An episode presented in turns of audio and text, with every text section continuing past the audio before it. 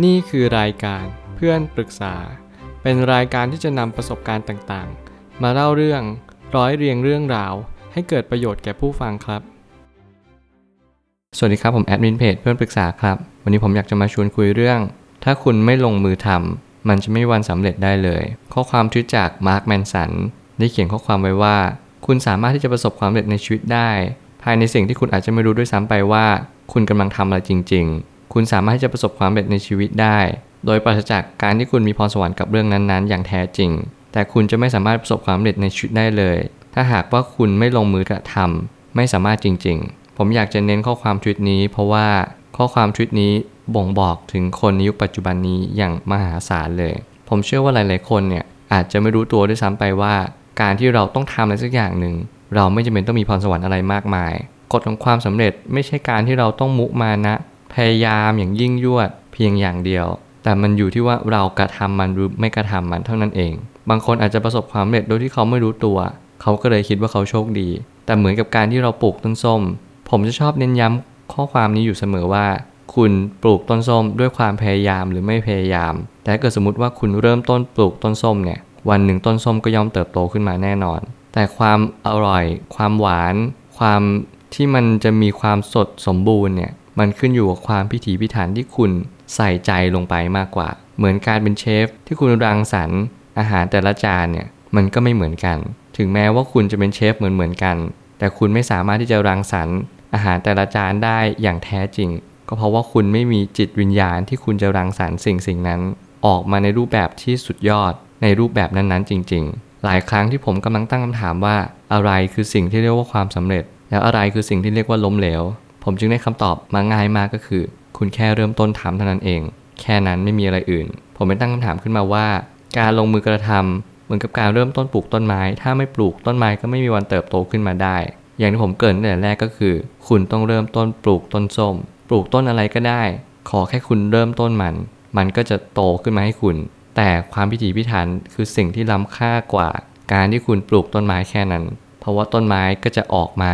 อย่างสวยสดงดงาม และก็ยิ่งใหญ่มากขึ้นตามที่คุณปรารถนามัน การเริ่มต้นเดินทางไกลสำคัญมากคือก้าวแรก หากไม่เริ่มต้นเดินก็ไม่วันถึงที่หมายเด็ดขาด อย่างที่เล่าจื้อได้อธิบายประโยคประโยคหนึ่งมาก็คือ การเดินทางหมื่นลี้เริ่มต้นที่ก้าวแรก สมัยก่อนผมก็ไม่เข้าใจความหมายนี้จริง ๆ ว่าทำไมต้องเริ่มต้นที่ก้าวแรก แต่ถ้าเราลองพิจารณาจริง ๆ ก้าวแรกนั้นสำคัญยิ่งนัก เพราะว่าก้าวแรกมันคือการตัดสินใจที่คุณจะเริ่มต้นมัน คุณจะเดินทางหมื่นลี้ได้ไง ถ้าเกิดสมมติคุณไม่เริ่มต้นเดินทาง นี่ความเป็นจริงเหมือนกันว่า การเริ่มต้นเดินทาง แม้เพียงก้าวแรก นั่นคือตัดสินแล้วว่า คุณจะถึงที่หมื่นลี้หรือเปล่า แต่ถ้าเกิดสมมติว่าคุณจะไม่วันถึงจุดหมายได้อย่างแน่นอน ก็คือการที่คุณแค่นั่งฝัน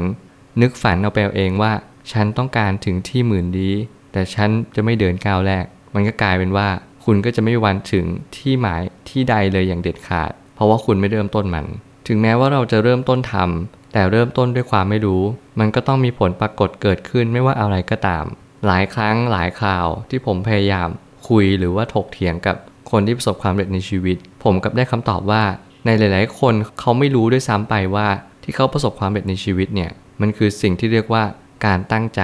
บางคนอาจจะมองว่าความสำเร็จคือความบังเอิญ บางคนอาจจะมองว่าความสำเร็จคือการฟลุกอยู่ดีๆก็ได้ขึ้นมา แต่ในความเป็นจริงแล้วความสำเร็จทุกคน ที่มีเหมือนกันหมดเลยก็คือ การเริ่มต้นทำถ้าเราเห็น core value หรือว่าจุดกึ่งกลางเนี่ยของทุกสรรพสิ่ง คุณก็จะเข้าใจว่าการเริ่มต้นทำอะไรสักอย่างหนึ่งก็เหมือนจุดไฟขึ้นมา ไฟมันก็ติดเท่านั้นเอง แต่สิ่งที่สำคัญที่สุดก็คือ คุณจะรักษาไฟนั้นให้ติดอยู่ตลอดเวลา คุณจะทำได้ยังไงมากกว่า ทุกสิ่งเกิดขึ้นมาได้เพราะความพยายาม ไม่ใช่เพราะการนั่งฝัน นอนฝันโดยส่วนเดียว นี่คือความเป็นจริงอย่างยิ่งเหมือนกันว่า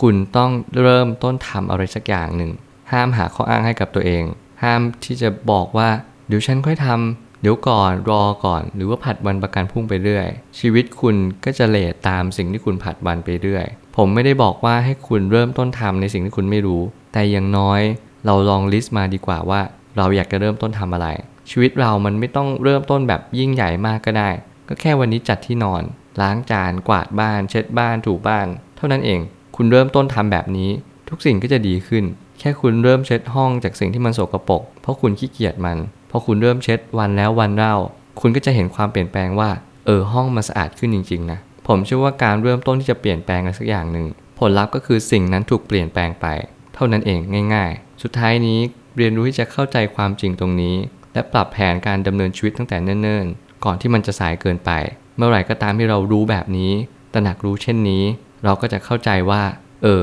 มันไม่ได้ยากเลยนะ แต่ถ้าเกิดสมมติว่าเราไม่ยอมปรับแผนการเดินทางของเรา ไม่ว่าจะเป็นระบบการปฏิบัติการในชีวิตของเรา ชีวิตเราก็จะเป็นรูปแบบเดิม ซ้ำไปซ้ำมา ชีวิตเราอาจจะเปลี่ยนแปลงนะ แต่ผมก็เชื่อว่าร้อยของร้อยเปลี่ยนแปลงในทิศทางที่ขาลง ไม่ใช่ทิศทางขาขึ้น เพราะว่าจิตใจมนุษย์แล้ว ปกติไหลลงสู่ที่ต่ำโดยอัตโนมัติ เพราะว่าเรามีกิเลสจรเข้ามา และนี่คือความเป็นจริงที่เราต้องสู้และทยานอยากการที่เราต้านทานความรู้สึกเนี่ยเป็นสิ่งที่เราต้องพึงกระทำอย่างยิ่ง ผมเชื่อว่าทุกปัญหาย่อมมีทางออกเสมอ ขอบคุณครับ รวมถึงคุณสามารถแชร์ประสบการณ์ ผ่านทาง Facebook Twitter และ YouTube และอย่าลืมติด Hashtag เพื่อนปรึกษาหรือ f r ร e n d t a l k ด้วยนะครับ